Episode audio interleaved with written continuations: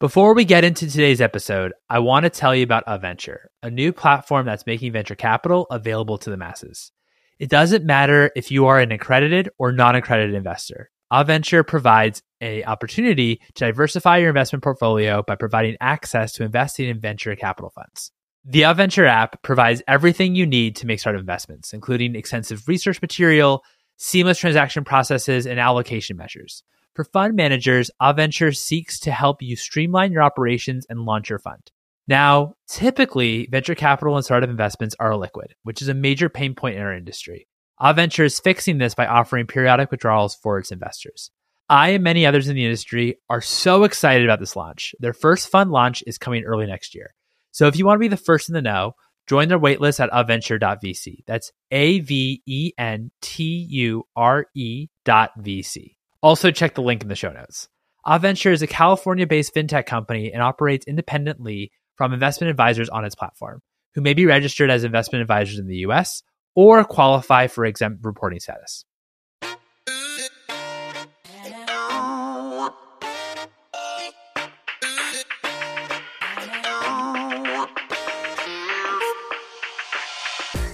Hey, I'm your host, Mike Gelb, and this is the Consumer VC podcast where we discuss the intersection of venture capital and consumer innovation. If you're enjoying the show, also subscribe to my newsletter at theconsumervc.com, where you'll receive new episodes straight to your inbox and a weekly recap of all consumer deals that are happening. All content and episodes are for informational and entertainment purposes only and is not investment advice. Before we get into today's episode, I want to tell you about Aventure, a new platform that's about to launch that's making venture capital available to the masses.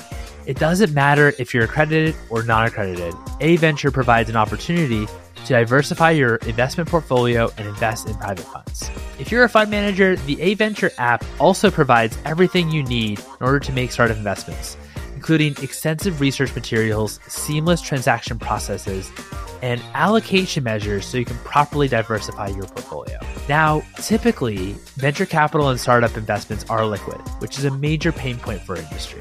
Aventure is fixing this by offering periodic withdrawals for its investors. I and many others in this industry are so excited about this launch. They are preparing to list their first fund in the beginning of next year. So if you want to be the first to know, join their waitlist at aventure.vc. Our guest today is Anthony Zhang founder of VinoVest. VinoVest allows you to invest in wine globally without leaving your home and without storing it yourself. He also previously founded Envoy Now and Know Your VC. We discuss his introduction to entrepreneurship, what it was like coming back from a spinal injury, and guide Envoy Now to a successful exit, why he started VinoVest, how people were investing in wine previously, and how he thinks about growth. Without further ado, here's Anthony.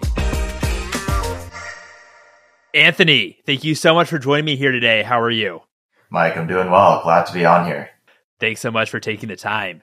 So, throughout your entire career, you've been an entrepreneur, you've founded three companies and you know have have had two exits and now you're on, you know, VinoVest, which we'll obviously talk um, the majority of of on on the show about. But I wanted to ask, did you always think that you were going to be an entrepreneur? Or maybe what was like their first inkling that entrepreneurship might be like the the path for you? Oh that's a great question. I think just in high school um, i had created my first i guess club. It wasn't even a company but it was a club that we would work with the local boys and girls club um, and it was to provide study and test materials and textbooks to um, underserved uh, peers and other students so we would gather a lot of used SAT, ACT textbooks around the community. Um, we would not only just donate them to the Boys and Girls Club, but a lot of you know a lot of us that were you know sophomores, juniors, seniors who were already prepping or already had taken it. We would be peer tutors as well. Um, that was just my first time creating something out of nothing, um, and it, it just felt really good. Right, just having the control to be able to um, be able to chart the path that you want to see, create something that doesn't exist in the world. Um, that was a really solid feeling. Um, and that's what also helped me decide that I wanted to take a few entrepreneurship classes in college. And uh, even before I enrolled in my first one, uh, in my first semester, I, I, ended up starting my, my first side hustle, which turned into Envoy Now, which was my first food delivery business. So I think everyone, everything just kind of snowballed really quickly after that. Uh, ended up, you know, getting getting funding, getting getting the opportunity to drop out of school with a Thiel Fellowship, and really haven't looked back since. That's that's awesome, and I I appreciate you sharing that story about in high school about it was you know um, a means to kind of be creative, thinking a little outside the box, and um, and then you you just became fascinated, I guess, with just doing things um, yourself um, instead of you know I guess relying on other people, which is which is awesome. Wanted to talk a bit about Envoy Now and the journey with with that endeavor. Um, I know it was a um, a food delivery app um, focused targeted towards the college market, um, and um, I and you were so you were the CEO of Envoy Now. You started it. You um, Mark Cuban came to town. You were able to raise 100k from him, and then from maybe other investors. Um, you then suffer this, you know, incredible um, accident, um, unbelievable, where you get paralyzed from the neck down, um, and had to, uh, of course, you know, take a step back from the business uh, for a few months, where you had to recover and um, and go through that entire. And when you came back into the business, it was very different to how you left it. It seemed like it was in a pretty good spot when you were when you left it. Where what I've read is, you know, your kind of co-founders wanted out. Um, the business's future was very much it was very much it was very unclear to say the least. What was that moment like when you are like?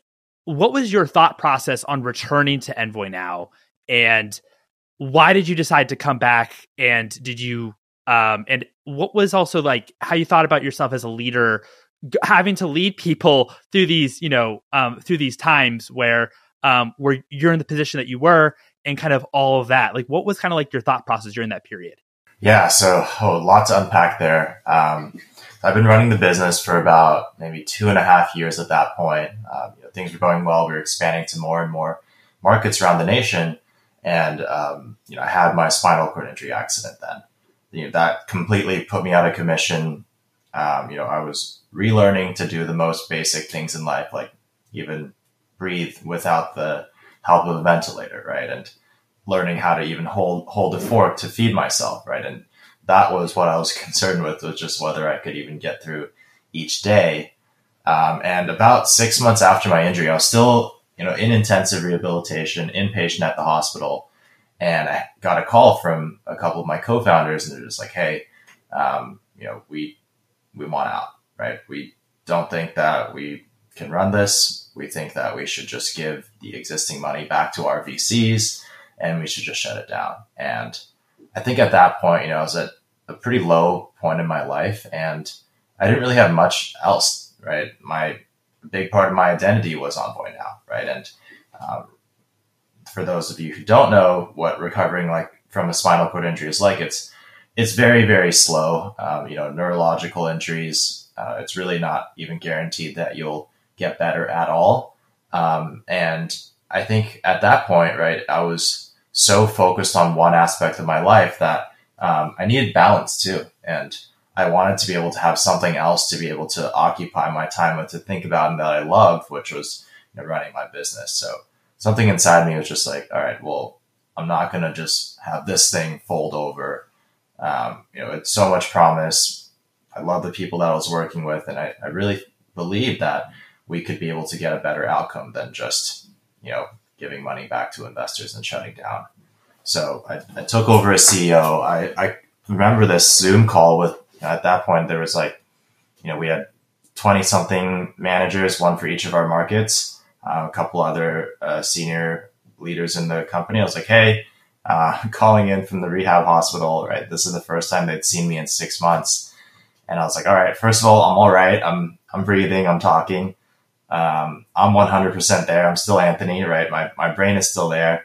And, you know, I've got this bad news, right? My co-founders are, are leaving the company, but I want to come back as CEO. I think that we all, you know, believe in this company, all joined for a reason we can create a better outcome for this company, but we're going to need to dig deep, right? We had had a few acquisition talks, um, you know, throughout the years that had all just turned down. But at the time in the market, there was a lot of consolidation in the food delivery app space. So I was like, all right, I think we can reach out, get have potential buyers. And in the meantime, let's take the next six to nine months to turn the business around so that we're more attractive, attractive as a target. So we gave ourselves a very firm timeline to get acquired.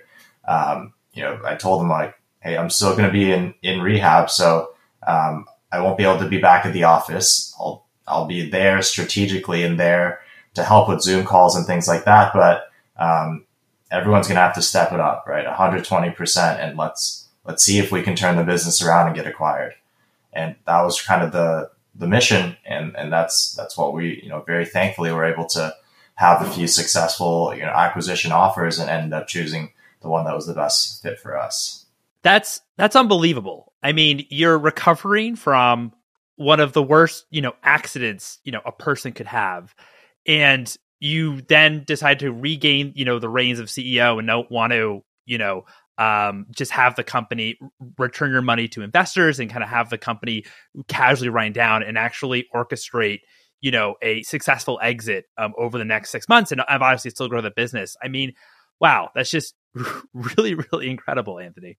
Yeah, thank you. And it was definitely, I mean, in, in my mind, right, it was the only option. And I was like, all these people, like they, they left their previous jobs to join us, right? Like there's, there's like livelihoods on the line, right? And, you know, we just, I just firmly believe that like we all deserved just at least a shot at a better outcome rather than just going the default and rolling over and giving up. Did you, did you feel like you were under a lot more pressure as because, because as you, you know, said before, you were running the company, the company was kind of swimming along, hum, humming along for, you know, two years.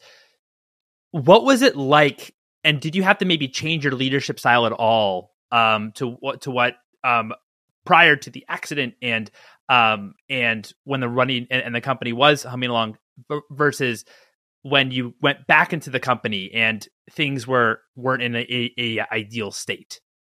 I think I, I had to force myself to be able to delegate and empower others better. Right, I physically couldn't do as much as I used to be able to do, um, and I just didn't also have the, the sort of context, right? I couldn't be going around to different markets, right? I was still doing five to six hours of physical therapy and occupational therapy a day. So I was just learning to let go a little bit more and, and trust others, right? And, and give them the space to be able to rise up, right? To, to the challenge.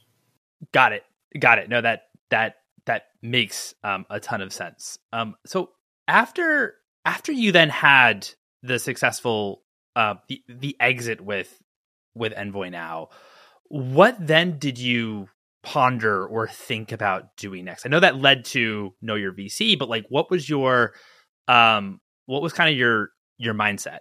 Yeah, I think just first of all, just enjoying at least at first the, the transition, right, and learning what it's like to operate within a, a much larger company. That was uh, you know a big uh, a big experience for me. But I think I always knew that I wanted to move on to something else, right? Food delivery, you know, being, being a college student, being a college aged founder, running a college food delivery business, that made sense to me, right? But I was getting older and, you know, I didn't want to do college food delivery for the rest of my life. Right. And um, I think at that, at that time I'd started angel investing. Um, it was around 2017. So, uh, it was around the time where in Silicon Valley, there were a lot of really high profile VCs that were kind of getting outed in the news for some pretty terrible things that they've done, right? Like racial discrimination, sexual harassment, like, you know, very similar to the stuff that was going on in Hollywood with the whole Me Too movement and, you know, Harvey Weinstein and stuff. So that kind of created the catalyst for the idea for Know Your VC, which was kind of like a, a Glassdoor or a Yelp for rating angel investors and venture capitalists.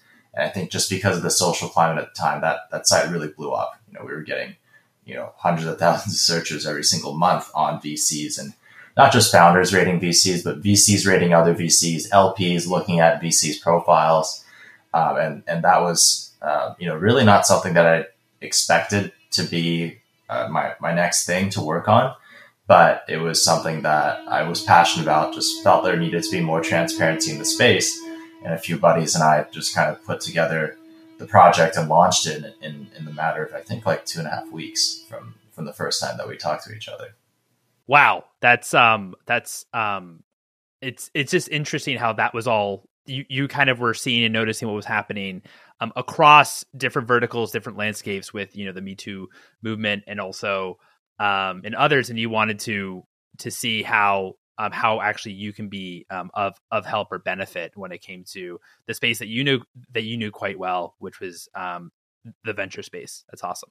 That's awesome. Yeah, you know, fundraising is never easy, right? And like as a as a guy, I didn't really experience any sort of harassment or discrimination or anything like that. And then, you know, just talking with a few other friends that you know were were women or were from other minority backgrounds, like it just yeah, it just felt wrong, right? Just not being able to do anything about it. So it's like, all right, this this site needs to be out there, right? For I don't care if we make zero money out of it, like it just needs to be out there.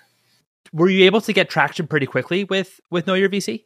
Yeah, I think just because of the climate at the time, right? Like everyone was asking each other about their experiences with VCs, right? So this behavior was already happening and you know, people were still wary of, of disclosing information as well. So there were just a lot of chatter in a bunch of different places. So this was kind of just like the productized version of what was already going on. And I think that was that was a case in which like timing was everything. I think with a lot of companies, timing is everything, but we would not have been able to grow as quickly as we did if if it weren't for just you know the the news cycle and the chatter that was already happening. No, that makes sense. That makes sense. And so, what I guess you you do well with know your VC. You're you're able to. Um, I know it it eventually gets acquired. What what led you then to wine? Were you always passionate about wine? Uh, was that something that was always um, of interest to you? Yeah, I'd always loved wine. Um, you know, as, as was um, you know growing up in in Asia. Um, so in Hong Kong and Beijing, when I was growing up, wine was a big part of the culture, especially wine from France, from Bordeaux, from Burgundy. And I just always thought it was a really cool thing to do. So after after selling Envoy Now, I started collecting wine.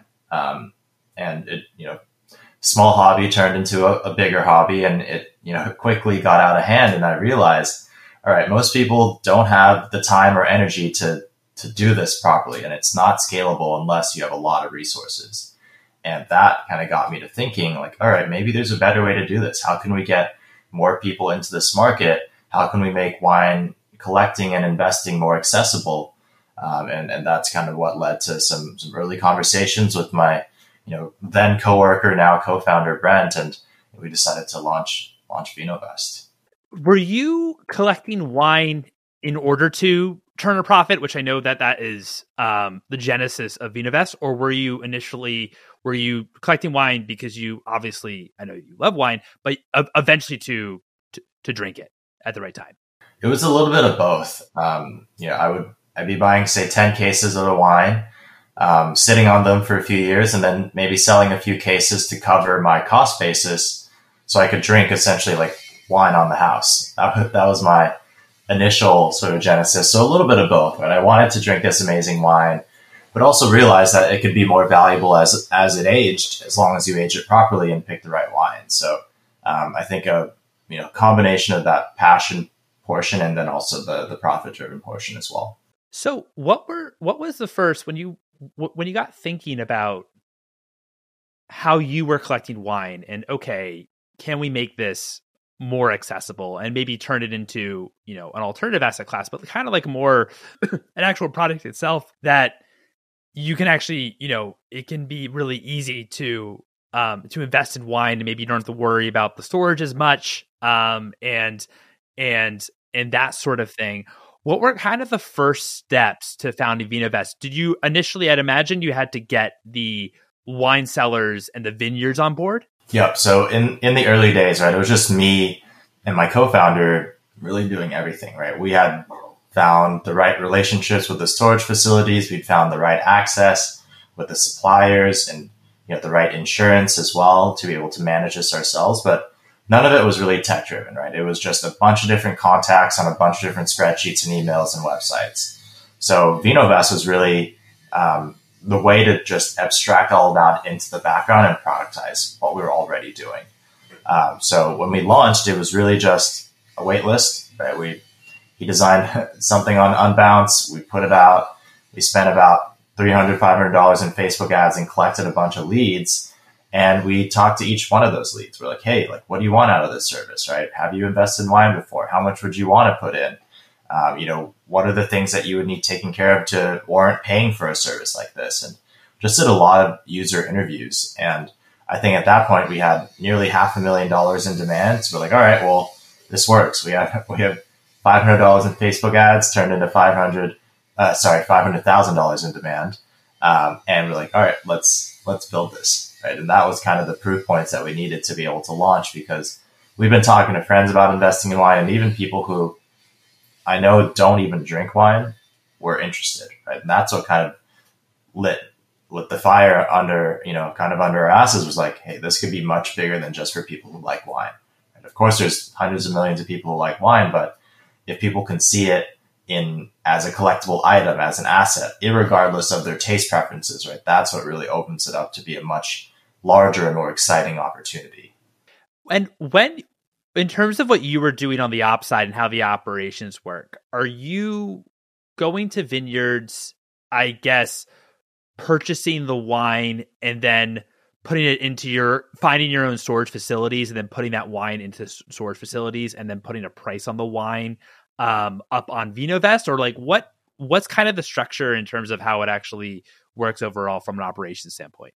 Yeah, so you know, an investor will come to us and say like, "Hey, I want to invest ten thousand dollars, right? I here are some of my preferences around uh, how long I'm expecting to hold this wine for." And based on that, we have um, an, an algorithm that creates a strategy on how we want to allocate uh, that person's portfolio, right? And then we'll go out to our winery supply partners, right? Get the right wines that fit that person's portfolio and then store them. Um, so oftentimes we share storage facilities or have the same storage network as as our winery partners, so the wine never needs to move. Um, so French wine is in France, right? American wine over here by you know with all the major wine growing regions, and then we'll inspect the wine, insure it, and custody it for for the customer, and then they can see on their dashboard just like any other asset price fluctuations as as the portfolio grows, information, research, analysis about what they own, why this wine is doing what it is, and really be able to be engaged along this journey as well. I'd love to like break down in terms of like the life cycle of a fine wine and what fluctuates it either going up or even maybe going down. Um, like, is it always is it always going to be is it always usually going to land at the same price or um, what the what that end price is going to be or how do you think about how do you think about that and also display that to your um, to, to people that are you know uh, participating on on VinoVest? Yeah, great question. So with wine appreciation, there's a few key factors. Um, number one is the ageability of the wine, right? Most wine produced in the world, it's meant to be consumed within a few years. Um, but really that top sort of like 5%, 10% of all wine produced, that's what we're looking at that, all right, it has, it can age 10, 20, 30 years. So it's a long lifeline. Um, and every single year when it's out there, people are drinking it, right? So there's less and less supply as time goes on. And so not only does that wine become more scarce, it also appreciates in value because the taste profile changes to be more desirable. So those two factors help to create uh, demand and increased pricing pressure that leads to pretty steady increases for wine as it ages.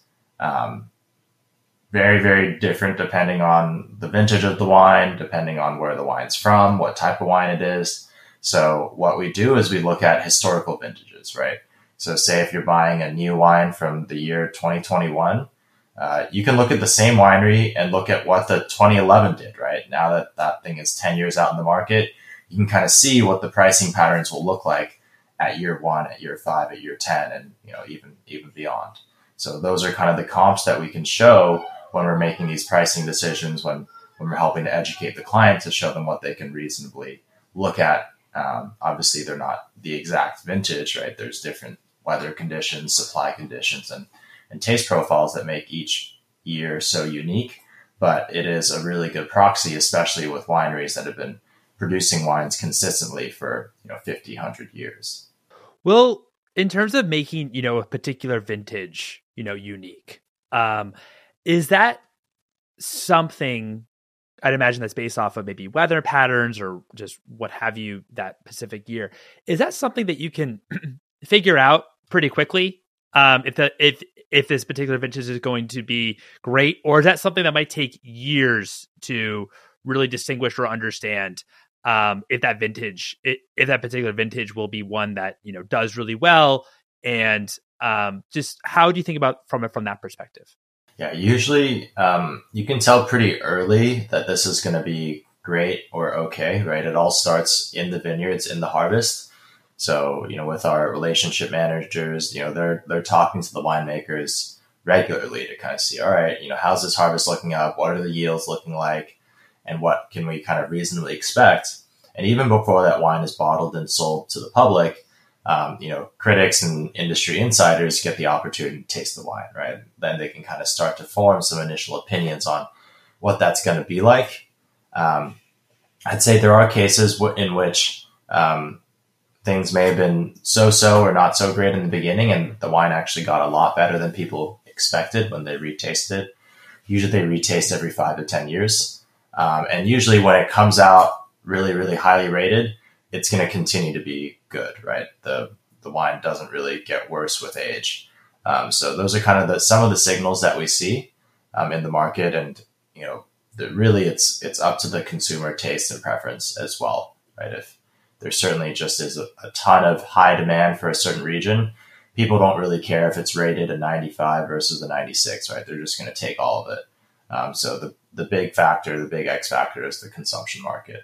So so the consumption market is what then is is the actual risk factor per se in terms of what the price is based off of. Is that roughly right? Yeah, I, I would say so, right? Because um, that's the eventual consumer, right? That's who we will sell to is someone who's planning on drinking that wine, or maybe they want to age that wine for a few more years longer before drinking it. But um, right? All all wine is going to be consumed by someone at some point someday, um, and it's just kind of a determinant of, of the price, right? If someone, uh, if people prefer the taste of wine that's ten years old, right? Would they rather pay hundred dollars and wait ten years, or would they rather pay three hundred dollars and have it now, right? And that's kind of the the choice that people are making um, every day on a consumption basis.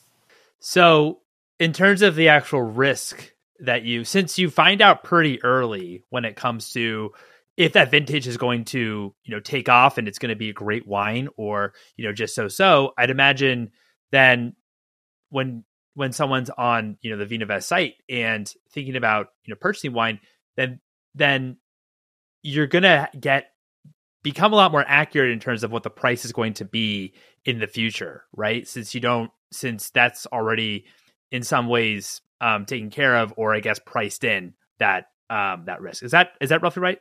Yeah, exactly. How profitable is wine as an investment?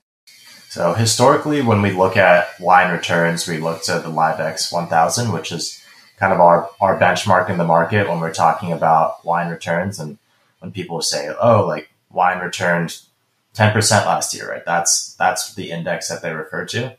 Um, historically, that has been around 10% a year. Um, so pretty steady annual returns. Um, and it's something that we at Vinovest, we look at that benchmark and we try to beat it every year. Cool. Cool. that's, that's great. Um, do you also, I understand that you've built a market where people can invest in wine and that's great. Um, obviously the wine's going to be at a peak at some point in time um, whether it's you know 10 years 20 years 30 years 40 years you know and obviously that's part of the beauty depending on um, what the investor you know outlook or timeline wants to be then they can kind of make a match make with those wines. But how does that transaction take place when it comes to actually selling the wines when they're at their peak or when it actually makes sense?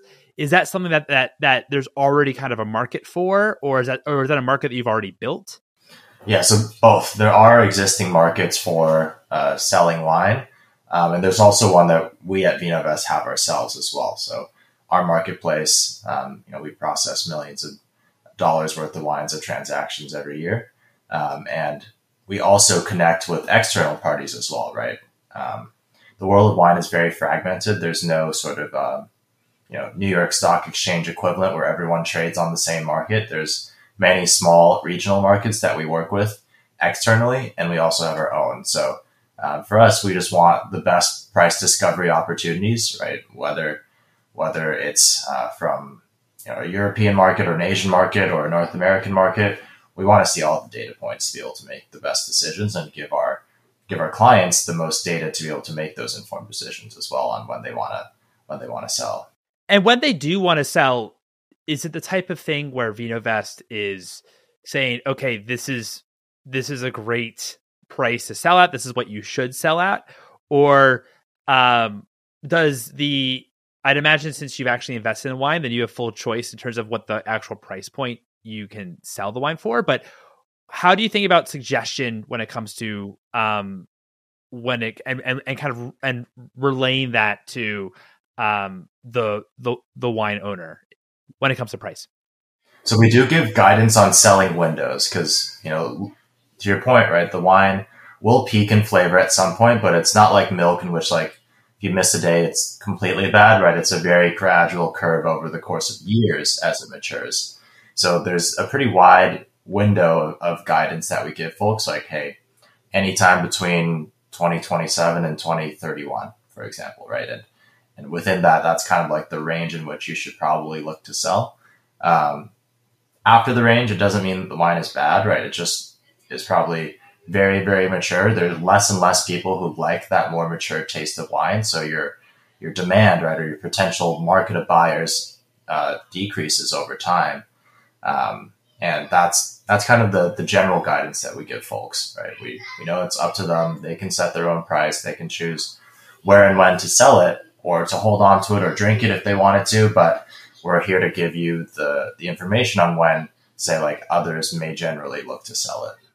Got it. And in terms of the price, um, that is the actual uh, owners of the wine. They're the ones that actually set the price in terms of um, what they want, or or do or does VinoVest?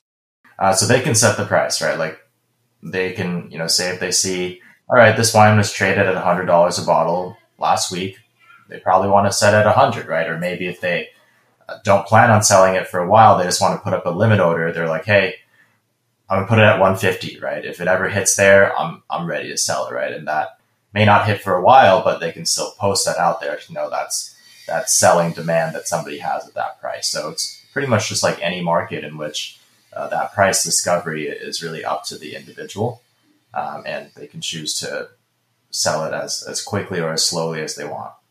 How do you think about? Because it seems like you're trying to attract um, different, I guess, profiles of people to VinoVest. You obviously have um, the the vineyards and you know the the wine producers that uh, that um, that produce the wine.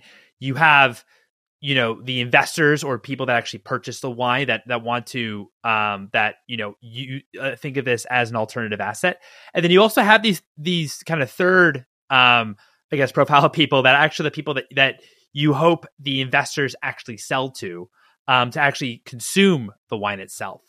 How did you how do you think overall about building I guess relationships because it, it, it's it's kind of like three sided per se. Um, how do you think about building like relationships in all three of these kind of categories?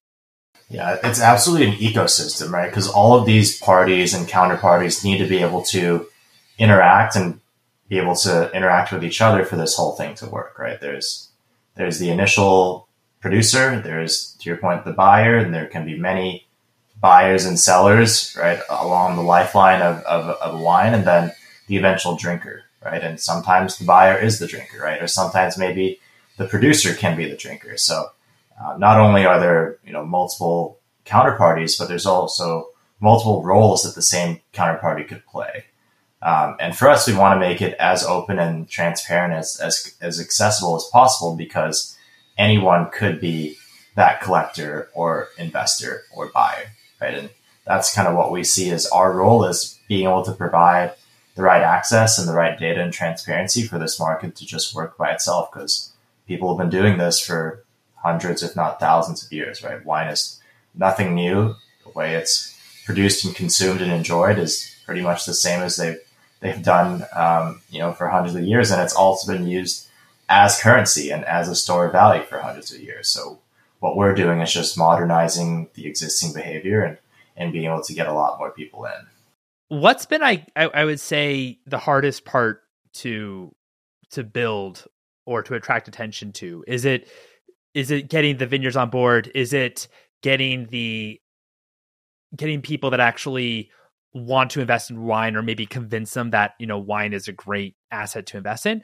Or is it the people that you know eventually will be buying the wine in peak which of course you need a very robust i'd imagine people um, that will be buying the wine because or else the people that actually have invested in the wine won't be able to actually exit on their opportunity. Yeah i think all, all are very important right? They're all parts of the ecosystem that can't really survive without the other right? If you can't buy the right supply, then that means that you're not able to attract the clients, right? They're like, oh, you, you aren't able to get the right wines.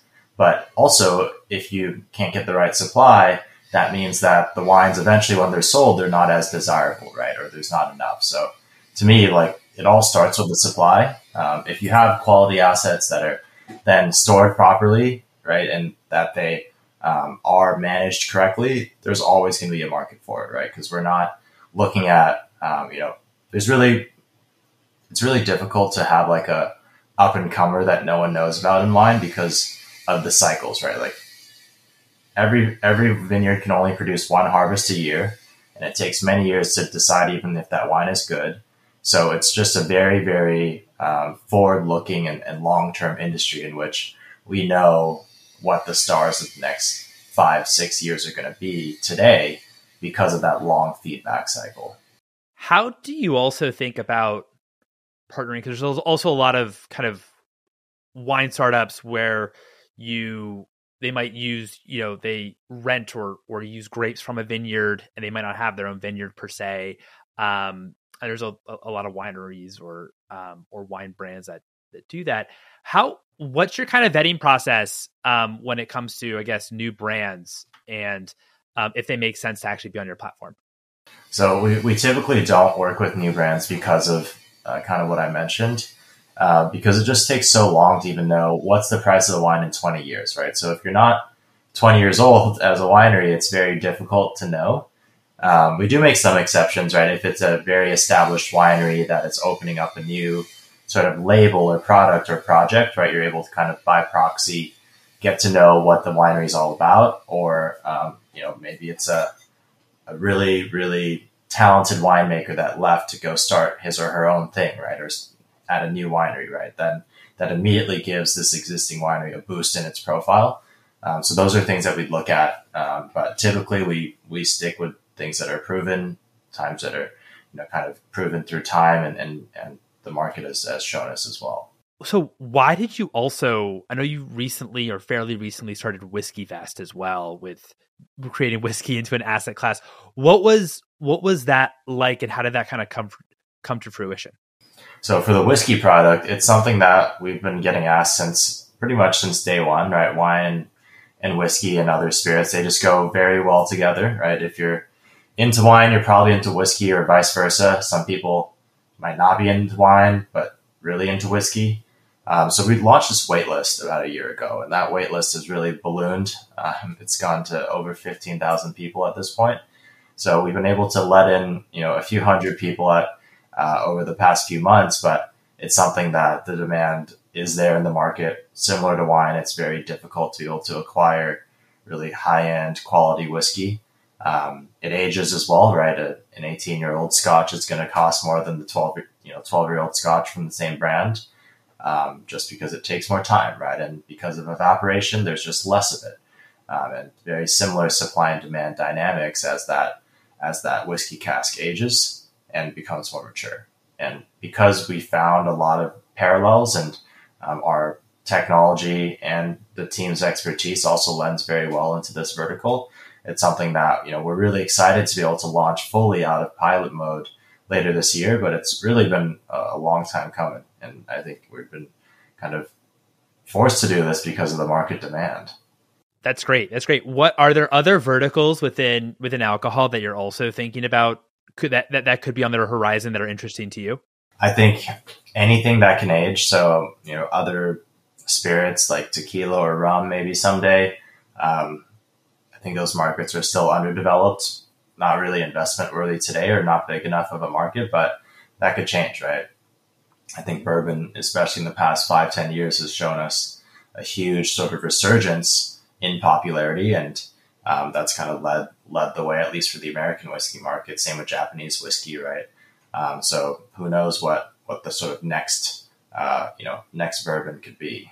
Have you also found that given like the macroeconomic climate and all that's happening in the world that people are more open to investing in alternative assets like like wine. Um like i know that you compare yourselves for example like the s&p 500 and, and what have you.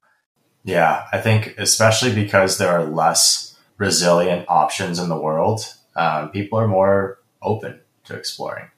Um, you've got a ton of folks who maybe signed up a year ago even haven't become a customer, they're coming back now. They're like, all right, maybe investing in wine isn't so crazy, right? Or maybe I've learned a little bit more about the market and this seems like something I can maybe park a little bit of money in now, given that, you know, stocks and crypto and everything else has gone to shit. So I think also it's like the comparative value of it, right? When, when the S&P was giving everyone 20% a year returns, 10% doesn't look that good, right? But now that it's continued to give you 10% plus returns and it's, you know, it's going to ride out a lot of the volatility that we've seen. People like, all right, I'll, I can take that 10% all day now, right? Especially if it's not going to drop 80% like a lot of tech stocks have and give people, you know, that sort of peace of mind in terms of knowing that, hey, this is something that is a real product. It has real utility. People drink it and the, the dynamics of why the price goes up and down are, are pretty simple to understand as well. I totally get that. Do you do you also feel like when there's been a recession or or a down market and that then when it comes to if you actually are a wine if you actually are a holder and maybe your wine is in, you know, during the peak period, does that then have a a effect when it comes to actual the price that you can sell your wine for since i presume that there might be people that are a bit tightening up their finances maybe don't really want to spend as much. Like what are what are i guess like the risk factors when you actually sell that maybe you should be paying attention to? Um, like does does like a down market affect you know your ability to sell and should you wait until you know there's more of like a uh it, it's a better macro environment or does that does that not matter as much if you found I think it certainly matters. Um, you know, recessions are going to affect everything. Um, and I think the number one thing that we talk to clients is, is aligning their, uh, their sort of time horizon expectations, right? This is not the stock market. It's not crypto, right? It's, it's not short term at all, right? What fact, what factors into wine prices is just the aging and no one can slow down or speed that up. So if you're looking to buy a case of wine and sell it in a year or two, this is not the asset for you. This is a five year hold, really at the minimum, because that's how long it takes for the wine to appreciate in a, in a different enough way for people to be able to want to pay a higher price for it. So that's really the, the main education, right? It, it's like real estate, right? It's like gold. You don't want to buy a house and then, you know, live in it and then sell it after six or nine months. Uh, so for us, aligning those expectations is really important, which is, I think, also why it has been really resilient against recessions, right? Recessions maximum are like two, three years. So if you have a five year, 10 year horizon, what happens in the next year or two doesn't really matter, right? You know you're going to sell it in the next 10 years. And by the time 10 years are up, it's going to be a much, much different macro picture.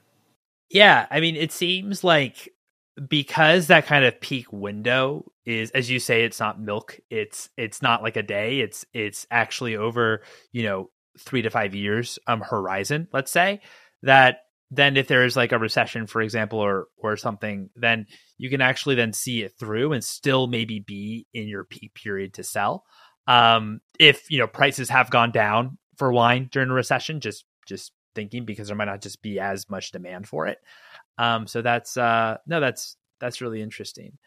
Um, what is what's one book that's inspired you personally, and one book that's inspired you inspired you professionally? Ooh, that's a great one. Um, I'll go with the one that I, I just read. Um, this is called Six Types of Working Genius. Um, short read. I really loved it. It's basically just talking about like people's core competencies, you know, what really gives them energy and joy um, in their daily lives, and also what are the things that um, you know really suck the energy out of them. Right? There's uh, they've identified into six types. Usually, people are really good at two. They really, really despise the other two, and the other two are in the middle. And um, you know, I, after reading it, it was initially a business book, but after reading it, I was talking to my wife. I'm like, "What do you think your two like core working geniuses are, right? And how can that actually help our family when we're making decisions, right? Or, or just doing things that we need to do?"